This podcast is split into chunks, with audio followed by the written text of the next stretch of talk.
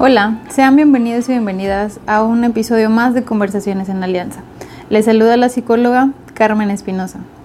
Y como ya lo vieron en el título, en estos tiempos donde en muchos lugares se habla de amor propio, era importante darle un espacio a este tema en estas conversaciones en Alianza. En este episodio del podcast tendrás la oportunidad de reflexionar sobre cómo se ha formado tu autoestima y autoconcepto y encontrarás algunas claves importantes para trabajar y avanzar en este camino del amor propio. Me gustaría iniciar con una frase que podría ser como una brújula en este camino del amor propio.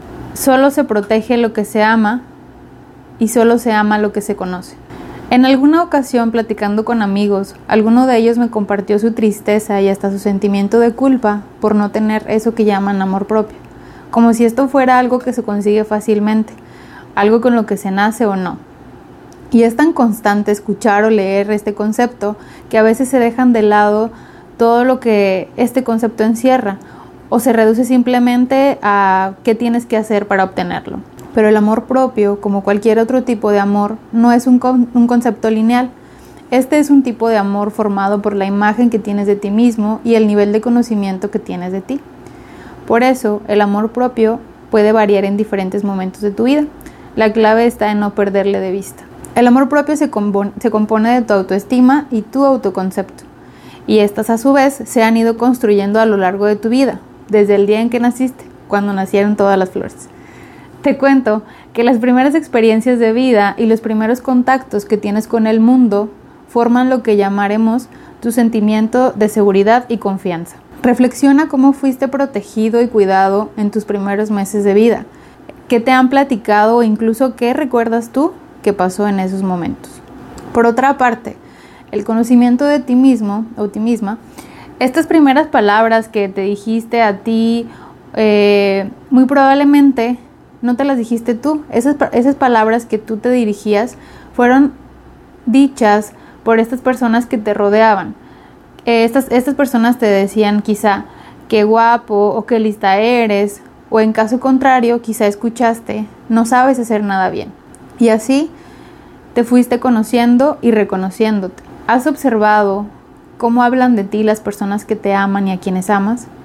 Otro elemento importante es la pertenencia a un grupo.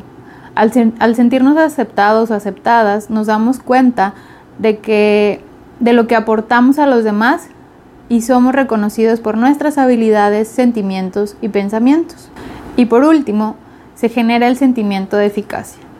Esto se refiere a qué tan capaz eres y qué tanto confías en tus recursos, tanto emocionales como psicológicos, para afrontar estos nuevos retos o adversidades, y se forma con las experiencias de vida.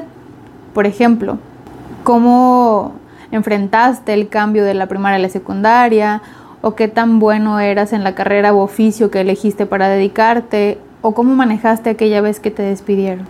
Todo esto es parte de tus voces interiores ¿Alguna vez te has detenido a pensar lo que te dices a ti mismo o a ti misma a lo largo del día? Siempre tenemos un diálogo interno. Es una voz dentro de nosotros que nos motiva u otras veces nos estanca. Muchas de esas voces son las voces de nuestros padres, abuelos, hermanos e incluso nuestra pareja o alguna expareja. Y son esas voces las que tomamos en cuenta al momento de tomar decisiones y las que nos marcan qué es lo que merecemos y lo que no. Puede ser que el inicio haya sido turbulento o en algún punto de tu vida te encontraste con alguien que te hizo dudar de esas capacidades y habilidades que sabes que tienes. Pero no te preocupes, a todos nos ha pasado en algún momento. Pero como hablábamos en un inicio, lo importante es no perder de vista el camino del amor propio, conocerte y de ser necesario reconocerte cuando con el paso del tiempo has trabajado para sentirte más cómodo contigo, reconocerte cuando por amar a otros te dejas a un lado o cuando un suceso doloroso te ha sacudido tan fuerte que has olvidado quién eres y quiénes están para ti. Hay muchos caminos que llevan al amor propio, ya sea a través de realizar las actividades que disfrutas, pasar tiempo con los tuyos, meditar o incluso ir a terapia. Pero no te olvides de esa persona que te acompañará hasta el último de tus alientos, esa persona que ves cuando estás frente al espejo. Espero esta conversación sea el inicio o la continuación de ese camino de amor propio. Es un gusto haber compartido unos minutos contigo a través de este podcast y te espero en un próximo episodio de Conversaciones en Alianza.